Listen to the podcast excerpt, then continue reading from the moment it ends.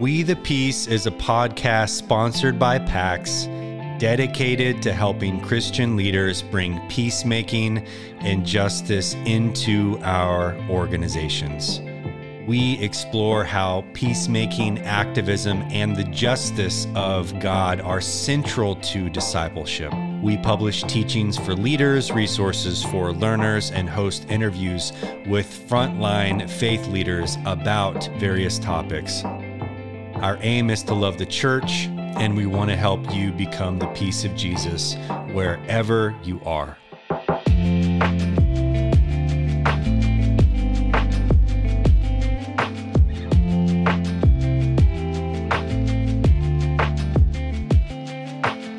Welcome, everyone, to We the Peace. My name is Josh Buck. In this season, we are exploring what it means to have a Jesus centered theology. We're learning that for our theology to be Jesus centered, we have to adopt a global theology where we are being willing to learn from people who are not like us and local theologies from around the world. We are exposing how the Western Church has used the Bible in oppressive ways.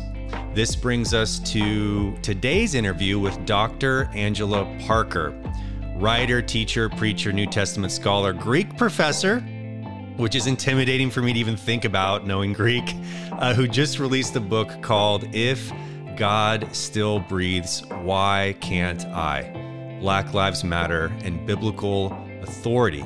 In this book, Dr. Parker explores how Christians can learn to breathe again when it comes to the Bible. We'll get into that. And Dr. Parker says we must let God breathe in us, teaching us to read the Bible as authoritative, but not in a authoritarian way. Dr. Parker, it's a total honor uh, to have you on. I've got your book right here. Thank you so much. Yeah, the digital copy and this one. Uh, tell us a little bit about yourself as we start. So, first of all, thank you for having me, Josh. It's really a pleasure to be with you and to have this discussion. I am, as you've stated, a New Testament professor who I often tell students I came to college later in life. Oftentimes, the first, second, third, fourth, fifth time of going to school did not take. It was usually that sixth time. And I had children young and got married young and then went back to school when my children were teenagers. So I was juggling returning to college in a community college capacity, then transferring to a four year college, and then going on for a master's degree later in life. And because of that experience of going through education later in life, yeah. I feel as though some of the questions that I came to during the master's process and the PhD process were slightly different than those of my colleagues who came straight out of college. Mm. So I think for me, that journey of raising children and then going back to school and now being a professor and a scholar at this stage of my life just allows me to have different lenses than some of my colleagues, which I'm really appreciative of. I would mm. never change my journey. My journey was the journey that God had ordained for me to go through. And also the idea of being a minister and ordained prior going to seminary. I grew up Baptist, and so I was licensed and ordained even before any kind of educational experience. Mm. And I remember those times of preaching and teaching, and preaching and teaching in probably more traditional and conservative ways than I would ever do today. So, having those experiences just places me at this juncture in my life with wonderful conversation partners on a multiplicity of ideas and just a multiplicity of ways of being as we think about what it means to to be Christian. That's really powerful. Well, I've been jumping into your book and it's awesome because you're a scholar so you're speaking very theologically and really from the academy but it's also a memoir where you're sharing personal stories and anecdotes along the way that makes it really accessible and in chapter 1 you talk about being trained as a quote white male biblical scholar, which stood out to me because we're talking about the ways in which Christianity is enforced as a white theology, white religion, especially in North America, being a colonial place, the settler society. Tell us a little bit about that journey. Is that something that you saw happen right away or that you recognized over time? Help us. I definitely did not see it right away. I recognized the particular training over time as I entered seminary after gaining my bachelor's degree and I enter seminary and I I'm still holding on to a lot of traditional and conservative readings of Bible and still wrestling with even what it means for me to be a woman in ministry. Mm. And after entering seminary and trying to think through how I synthesize the education that I'm receiving at Duke Divinity with my particular Black Baptist upbringing, mm. I realized that the questions that I would ask during class periods were usually from that particular tradition. And I remember on a few instances, professors saying, that's not the right question to ask. The, that's, that's not the theologically grounded or theologically or biblically biblically based question you should be asking. You should be asking something more universal or something more even philosophically framed. And i could not see how the universal or even the more quote philosophically framed question had conversation with the context that I was coming out of and still preaching in during those years. So yeah it was over time that I began to realize, oh, I'm getting an education in a particular German, European, Eurocentric viewpoint of Bible and theology that still thinks of that particular viewpoint as the viewpoint. And I remember my last class at Duke Divinity was a Christian ethics class. And it was the first time I'd ever been introduced to James Cone. And I remember, so I started my PhD at Union Theological Seminary. And so actually had an opportunity to study with James Cone and took Black theology with him. And I remember sitting with Dr. Cone and he says to me, Talk to me about your systematic theology class. And I said, Well, you know, Dr. Cone, we didn't learn your name until ethics. And now I'm struggling with how could I get through a theology class yeah. without hearing the name James Cone? And he began to say, and this is his quote, well, you learn systematic theology from the whitest white man in theology. And I said, that makes sense. so it was really an over time period from the master's even into the PhD process, where I was beginning to see that, yeah. yes, traditional scholarship usually equates to Eurocentric or white scholarship. Yeah. And even though you're being trained in a supposed ecumenical setting where different okay. faith traditions can come together, the questions you're allowed to ask are being policed. Yes. And and you're saying I'm asking these questions because this connects to my identity, my context, my mm-hmm. ministry, and then professors don't have a category for that. Exactly. Um, exactly. And it's not biblical when you think of how theology is even constructed in the New Testament. It's coming out of particular context and time and space. And yeah, so that was a part of the early experience. In this season, Dr. Parker, we're encouraging those listening to embrace a theology that liberates, whereby we actually give freedom to people to develop local theologies out of their own setting. And this is a question to make sure I understand your book properly. And we've identified uh, how our Western context forces us to use God and see God through a white, Western, like you said, Eurocentric prism. I see your book as an expression of local theology. Mm. And is it, would you consider your book an expression of your intersectionality and actually local to who you are in the same way that the theology you learn from the whitest white dudes is local to them? That's a great question because to be perfectly honest, I had not thought about it as local theology until you asked me or I began to preview that that question. And as I think about it, I would consider if God still breathes, why can't I? An exercise in local theology, but local biblical interpretation unto a localized theological position. Mm. Oftentimes, when I frame who I am with students, I categorize myself as a womanist biblical interpreter that who then has conversations with womanist theologians.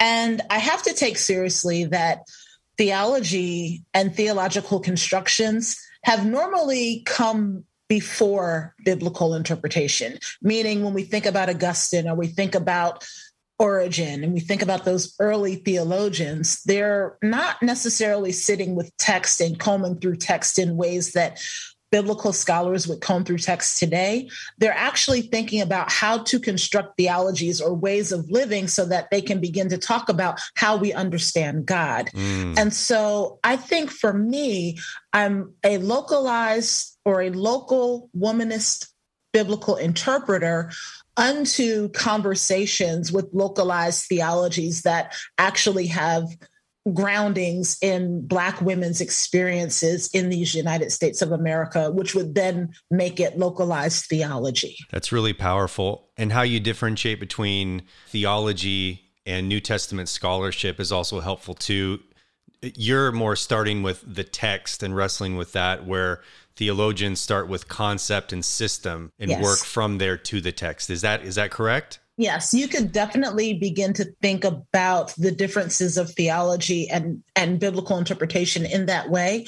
You do have good theologians who do think through text, but I would say that part of what I'm tasked to do as a New Testament scholar is to look at the local context of each text. So instead of beginning to harmonize or to bring about some kind of biblical theology, which a lot of theologians would do, I think I'm more adept and trained in thinking through the various localizations of each text yeah. and then begin to notice the differentiations while also thinking about how there may be similarities between a Mark and a Matthew, but Mark and Matthew are probably texts that are brought up in different contexts. So, how do we have a conversation about Jesus who may be particular for Mark and different for Matthew and what it looks like to think about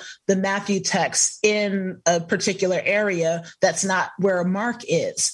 And so for me, when I teach texts, I think that I try to allow students to see that each context of the text of the various books of the New Testament are different mm. and are diverse. So, how can we begin to think about the diversities of the way people understood Jesus in different parts of a Roman imperial empire that has varying contexts all throughout?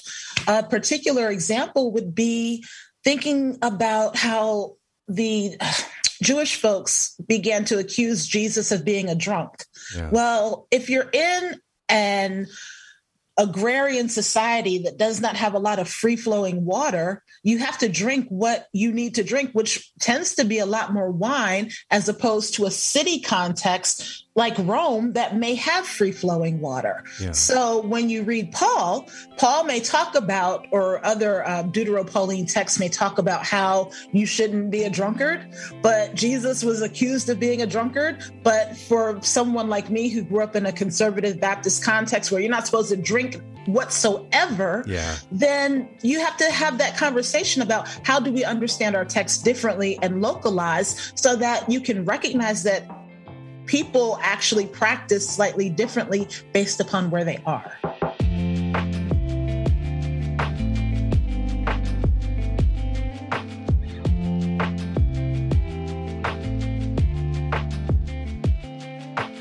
So, one turn of phrase that you use that's powerful is that we should be reading the Bible as authoritative, but not authoritarian. So let yes. me see if I understand what this means. The Bible as an authority in our life is a great thing. Yes. But conflating the authority of the Bible with a white reading of the Bible and making that objective becomes authoritarian. That's a very good way of putting it. Thank you. I believe that that's exactly what I had been wrestling with okay. and was trying to land on in my own life and in my own theology, to be honest, because I felt as though I'd always been taught that this is the word of God for the people of God. Thanks be to God, which is a phrase that we often say in our churches, but don't necessarily interrogate what that phrase means, or even those definitions of inerrancy and infallibility that when I talk to talk to my nieces, for example, my nieces will say, I don't know those words. But even if you don't know those words, that understanding is still often the background of what we hear in churches, even if we don't hear those exact words. Yeah. That this idea that the biblical text is the inerrant, infallible word of God in such a way that you can't even begin to question or think slightly expansively about the text. And that the text also almost becomes equated with God. Yeah. And so the ones who have the authority to preach and teach actually become authoritarian in the way that they wield the biblical text as God. So it's almost as if those arbiters of power have the text in their back pocket and become the epitome of God who speaks through the text. Yeah. And so it's it's definitely one of those areas in my life that I think I've tried to struggle with and struggle through and think through in a different way that allows an actual freedom and conversation with the biblical text that I think proves liberating. Yeah, that's that's really helpful. And I'll give you a little bit of my context as I come to that language and even reading your mm-hmm. book. I think one thing that I've learned is in in the modern age we kind of dismissed a lot of the authority of the Bible and pushed away the miracles and and got mm-hmm. into some of that and there's been such a reaction against that in the inerrancy movement that's a complete pendulum swing in how we talk about the Bible and then you know being a white male I recognize that my people just love the clean categories of true and false infallible and and broken and that we we there's so much safety here in thinking that way and then as i was reading your book i feel anxiety when people talk about criticizing paul or i get anxiety when people talk about criticizing jesus and some of the things that he might have done or said um, or the mm-hmm. way that the new testament writers characterize those guys. And I'm asking myself the question, why do I feel anxiety around that when we learn that like it's okay to wrestle with God, Jacob wrestling with God, or David, like the things he's saying in his, you know, in the Psalms, like he'd be on medication or on suicide watch, like what he's, right. and that we would say it's okay to wrestle with God, it's okay to doubt God. It's there are ways to do that in a way to love God as a person you're in relationship with. But then when it comes to the Bible, we're not allowed to do that. Or when we do do that, there's this you, you can't. And to me, that's this weird thing where are we deifying the Bible in a way that we don't even view God because we're allowed to wrestle with God, but not the Bible. Mm-hmm. Does that strike it what you teach in your classes and what you mean by authoritative, by authoritarian? It does strike at that. And I think that specifically thinking through Paul or wrestling with Paul and Paul's language, I've had folks say to me, I can't wait till you meet Paul. You're going to have some explaining to do when you meet Paul. That's said, a weird thing to say. My response was, Well, you said that as if you wanted me to meet Paul today. Thank you very much for that. Right. But my wrestling with Paul specifically has taken issue with Paul's language of being a slave for Christ and also talking about birthing children for Christ. Yeah. And as Paul talks about being a slave for Christ, we have to realize that he actually has Roman imperial slavery all around him, where he can see that female slaves, female enslaved people are treated differently than male enslaved people. Oftentimes, men in slavery were able to be manumitted faster than women. And so women in the Roman imperial period and who were enslaved oftentimes were not manumitted until after they were done their reproductive years. So similarly to American colonial slavery, women in Roman imperial slavery usually were put out after they'd been used up bodily. Yeah. Same thing with Black women in American colonial slavery. They're manumitted or they're put out or they're put out to pasture after they've birthed all these children for the nation. Yeah. And so for Paul to use that language and for us as contemporary Christians 2000 years later to just take that language in as if it's all good without thinking through it a little bit. Yeah. That's where I push because that's another way that I think people try to consolidate identity unto a particular masculinized identity. Yeah. That if we all became like Paul, we would be good. And that's a particular masculinist identity that I'm not sure I want to necessarily be a part of. Yeah. So, how would I think through Pauline literature slightly differently that allows all of us, man, woman, child, black, white, Asian, yeah. native, to be who we are, recognizing that Paul actually saw all these different identities around, wow. but he's speaking as if he is the, again, the arbiter of all identities. And that that's slightly problematic. So yeah you can think through the biblical text and wrestle with Paul, even as you have the conversation with God about what am I supposed to be in my identity as a 2021 Christian who wants to be with everybody until we make it home? Yeah. How do I do that today? And I think those are valid questions.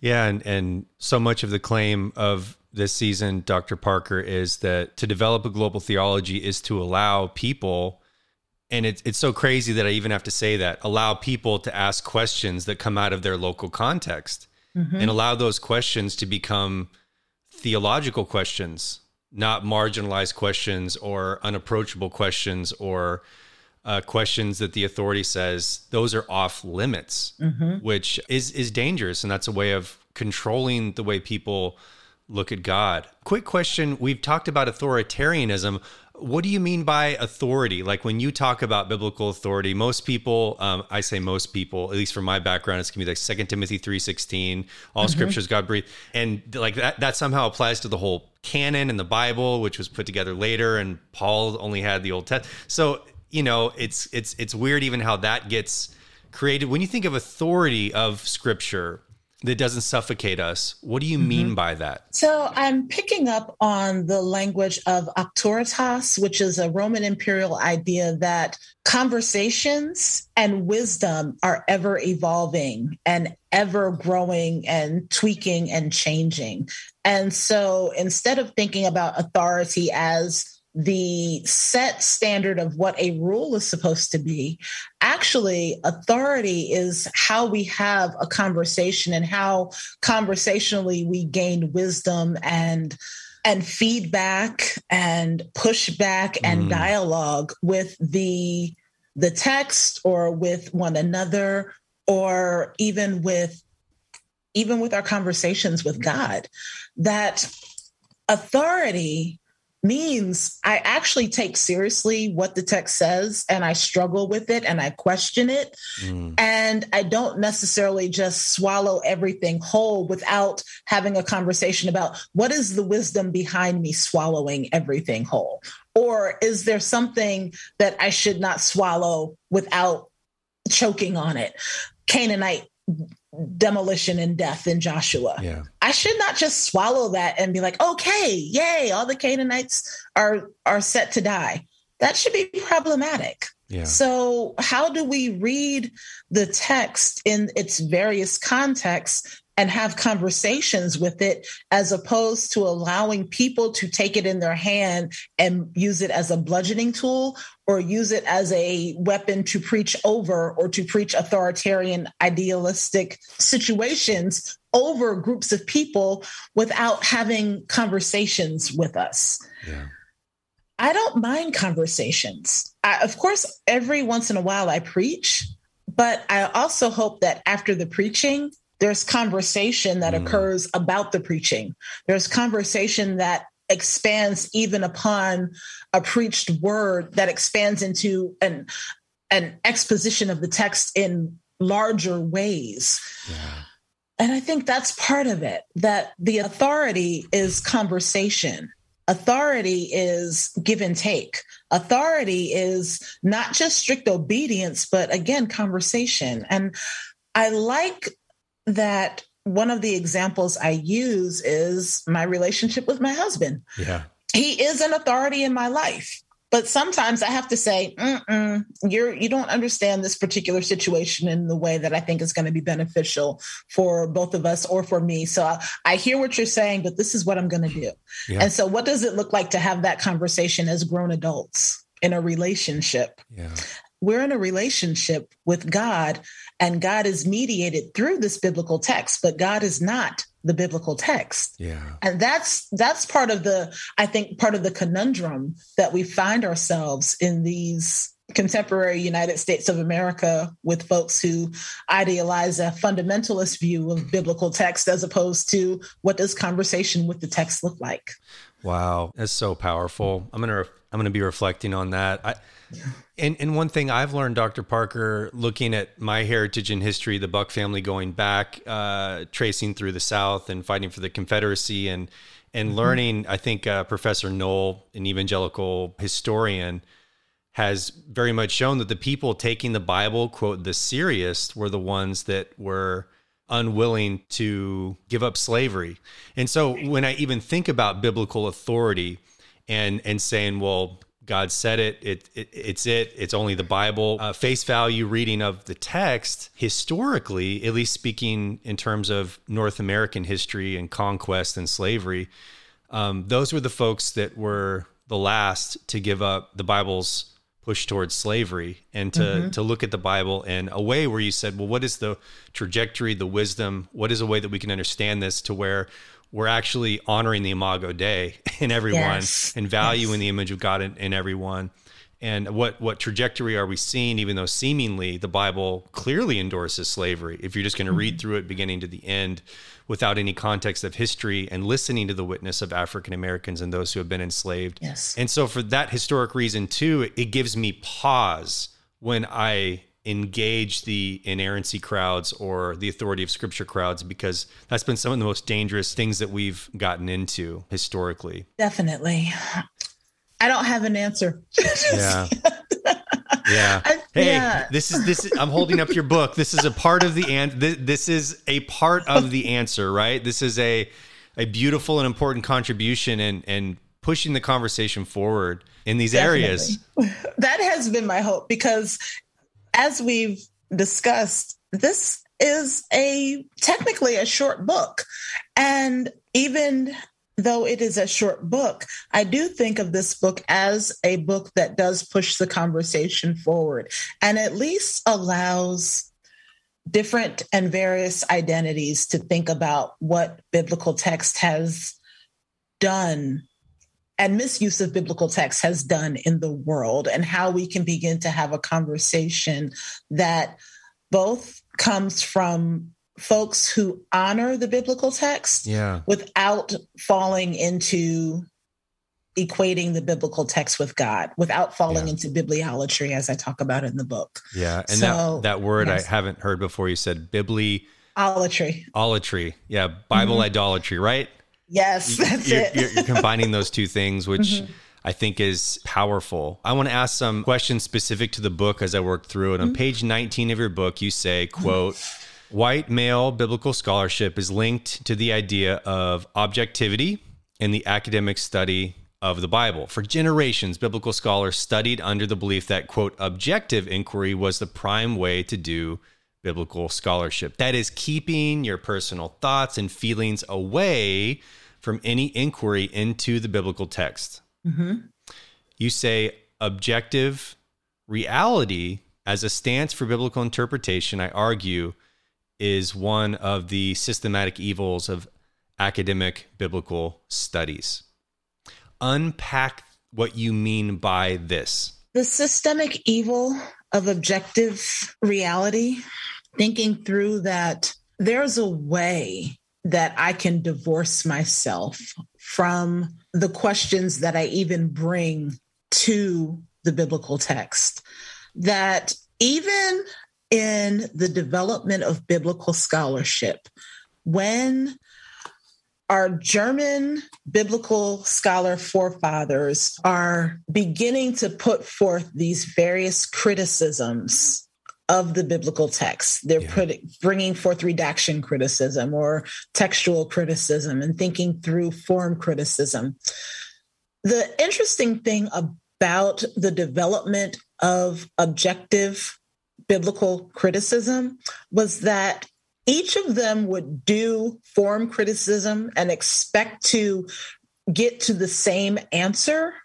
But then they began to realize that they did not get to the same answer. Yeah. And they could not fathom that even though they all tend to be German men who are thinking through Bible from a particular Eurocentric viewpoint, they could never get to the point of we are different yeah. and we are all doing quote unquote form criticism but we're still getting different instances or different different answers regarding our interpretation of the text yeah. but still in the midst of that it was only a particular group of people who had the power to do that so they could recognize that they were getting different answers but they could not recognize that if other people did the same thing, they would get vastly different answers based on their particular identities mm. or subjective realities. Yeah. I remember one of the conversations that I had during my master's program with one professor was you're you're almost there with redaction criticism but you're still too subjective you you still bring too much of yourself to the text. And I said, okay, I will now completely divorce myself from the text and just do redaction, strict redaction criticism. Yeah. I could not do that. Yeah. And what the the systemic evil is that I'm supposed to do that, that I'm supposed to divorce myself from readings in the biblical text. I'm supposed to allow myself to decrease in such a way that none of the none of what is Angela should even be a part of the questions that I ask. And I think that we still see elements of that quote unquote objective reality when people say, I don't see color. Yeah. So that phrase, I don't see color, is one of those companions of objective reality that says, I don't want to engage or I don't want to see any of the sociological or societal issues that come with your particular identity. Wow. So, therefore, I'm not going to see color and I'm going to claim this objective reality that diminishes and decreases every societal background or issue in your identity. Mm. And I think that's evil. I really think that that is the evil part of it.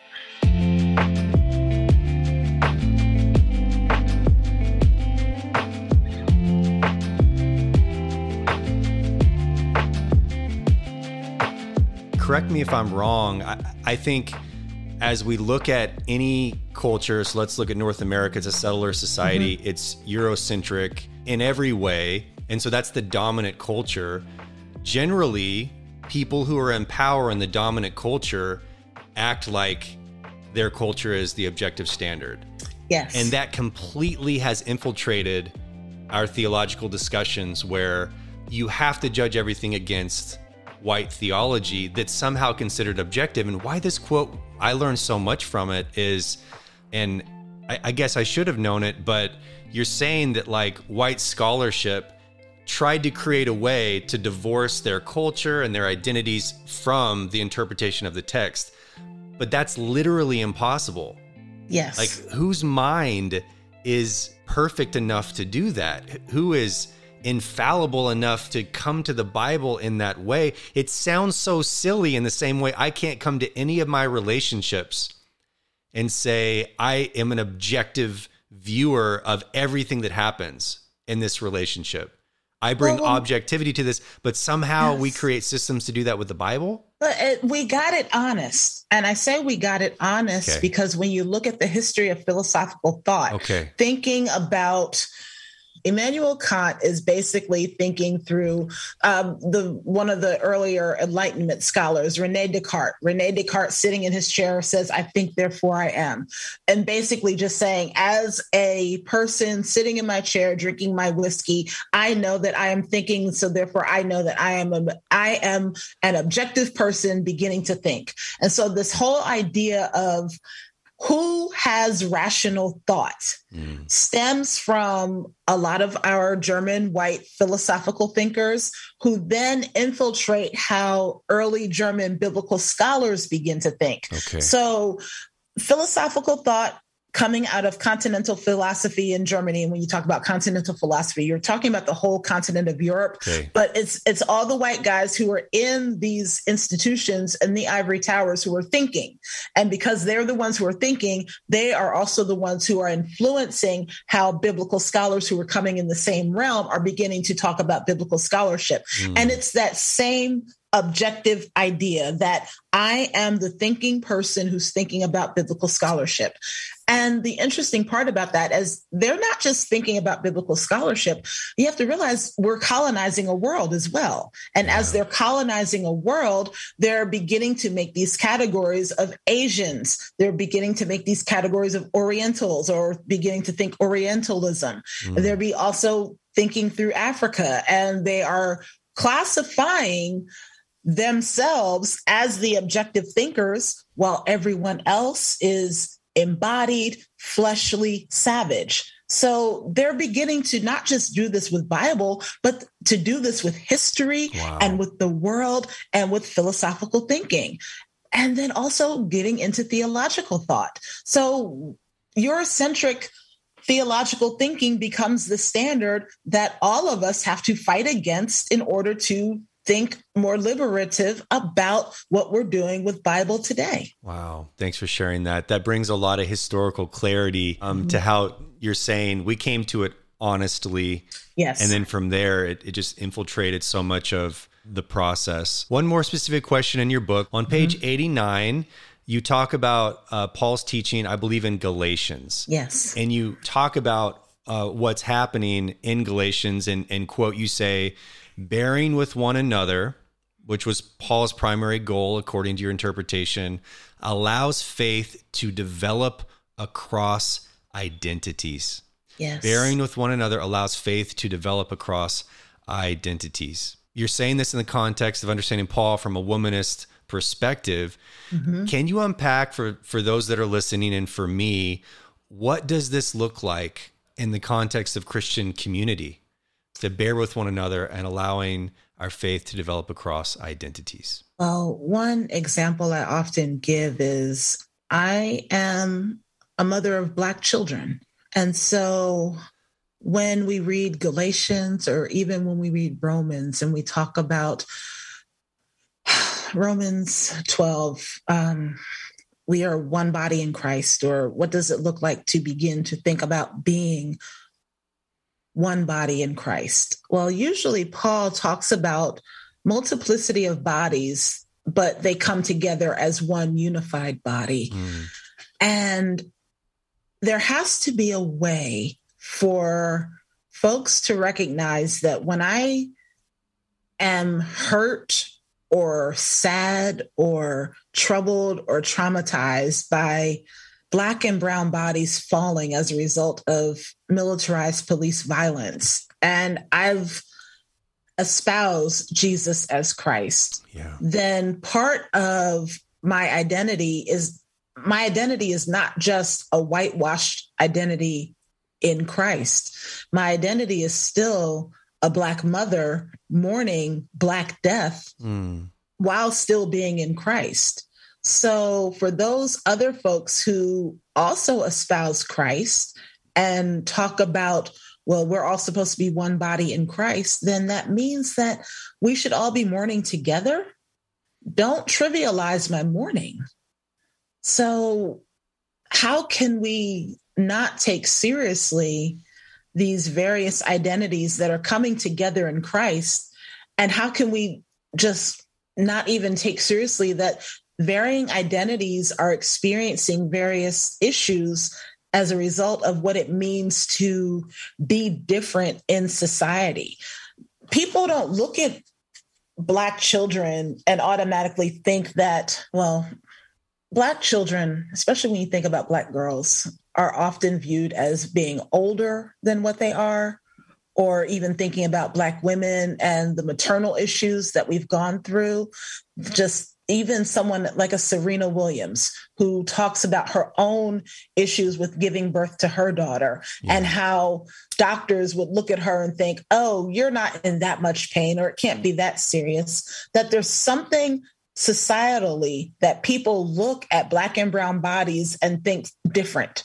So if you, as white Christian, espouse Christ, then you will take seriously the testimonies that I have as a Black mother who is traumatized by Black children dying or other mothers dying or Black men making up our a bulk of our prison systems. Yeah.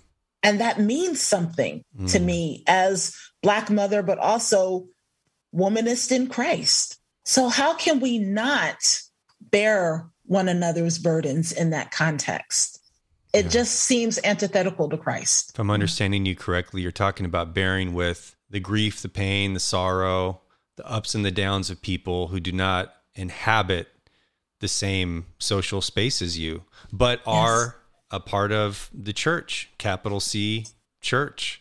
Mm-hmm. When we're not taught to do that tribally, being a part of the Republican Party or the Democratic Party, or being a moderate or being wealthy or under resourced, we're not taught to do that across those categories in America. But what you're saying is Paul's teaching us in Galatians to actually bear with one another in those ways. That's really powerful. What advice would you have, Dr. Parker, for church leaders who, as they're reading your book or they're hearing this conversation and they're like, okay, sun- Sunday's coming up, COVID's crazy. Um, we got Bible studies during the week. Maybe we're going to do some mercy outreach in a month from now. What advice would you have for them as you're thinking about your interpretation of Paul? I think my advice would be to sit with Paul sit with some of the conversations that I have in the book. And at the end of every chapter, I have questions for consideration. Mm. I think that as pastors, preachers, and teachers, we have to allow moments of silence and moments of lament to actually wash over our congregation so that we can then get up and do after wrestling with the hardships, the intricacies, the the issues of a variety of groups of people. And part of what I would hope pastors, preachers would consider with their parishioners in faith spaces would be what are the mindset changes that need to occur in this particular congregation, even before we go out and try to engage other people who may be experiencing hardships. We don't want to, and I don't want to be seen as someone who's coming in as a savior of the world, mm. because that's been the problem for a lot of Christianity, especially white Christianity, that white Christianity has looked as at themselves as the saviors of the world. We're here to save all the souls, but not worry about the sociology behind the saving of the souls.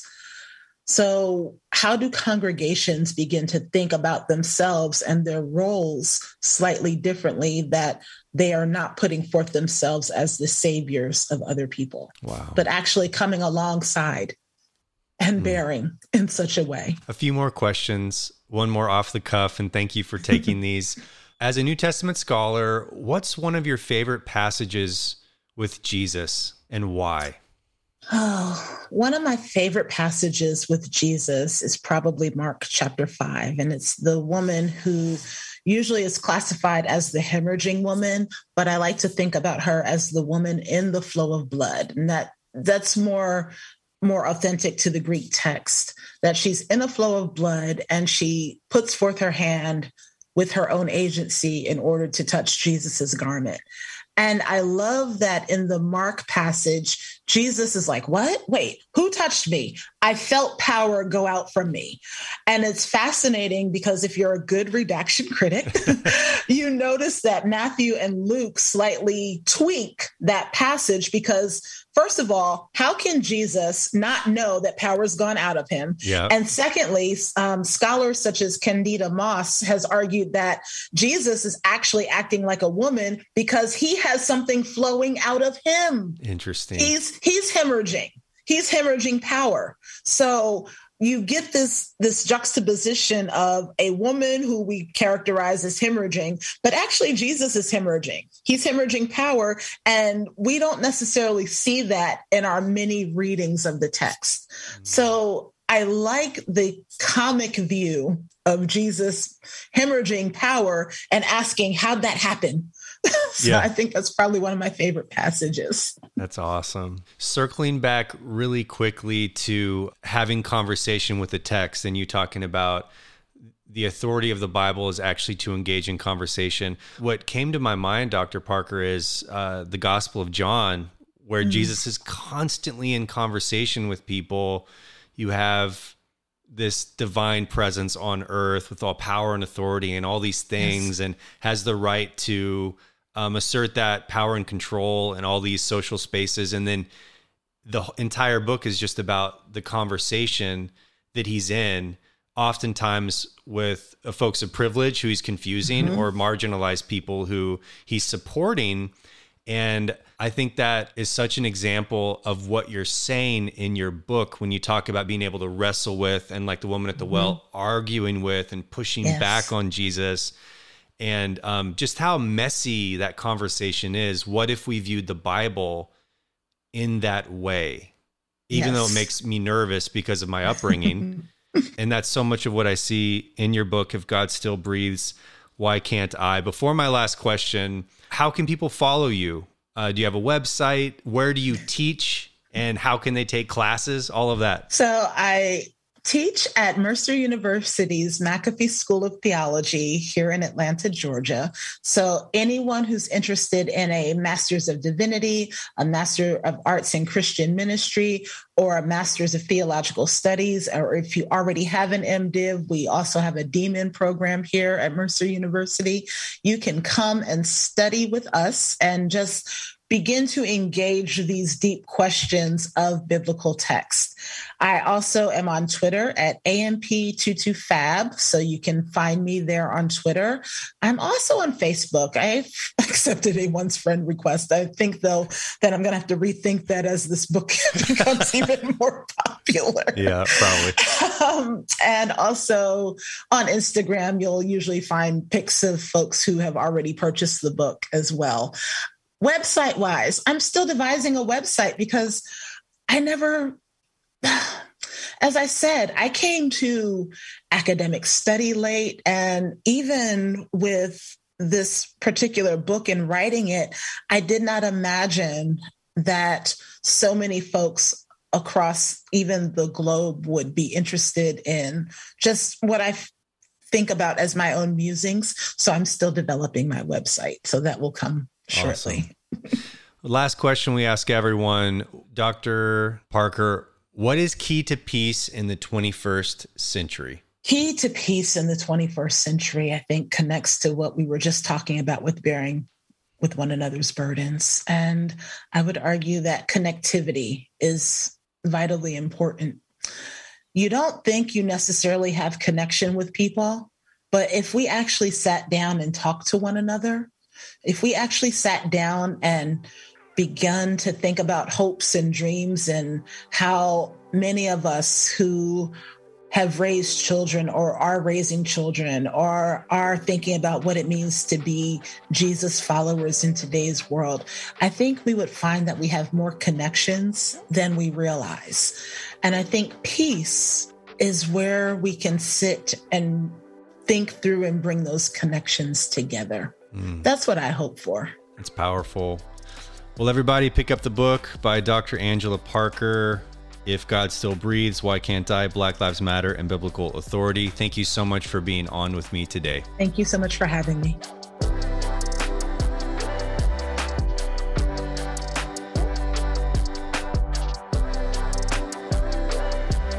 Thank you for listening to this podcast, We the Peace. You can find more resources at madeforpax.org and you can follow us on Instagram and Facebook at PAX.